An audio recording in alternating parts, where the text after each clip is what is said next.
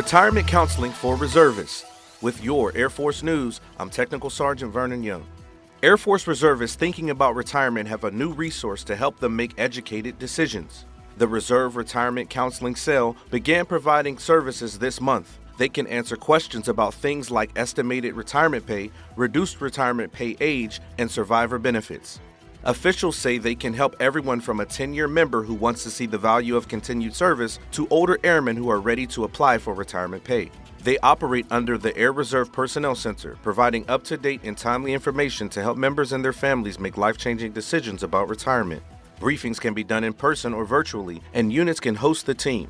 The cell is currently at initial operating capacity, advising only reserve airmen for now, but the plan is to grow the team and eventually include service for the Air National Guard. That's today's Air Force News.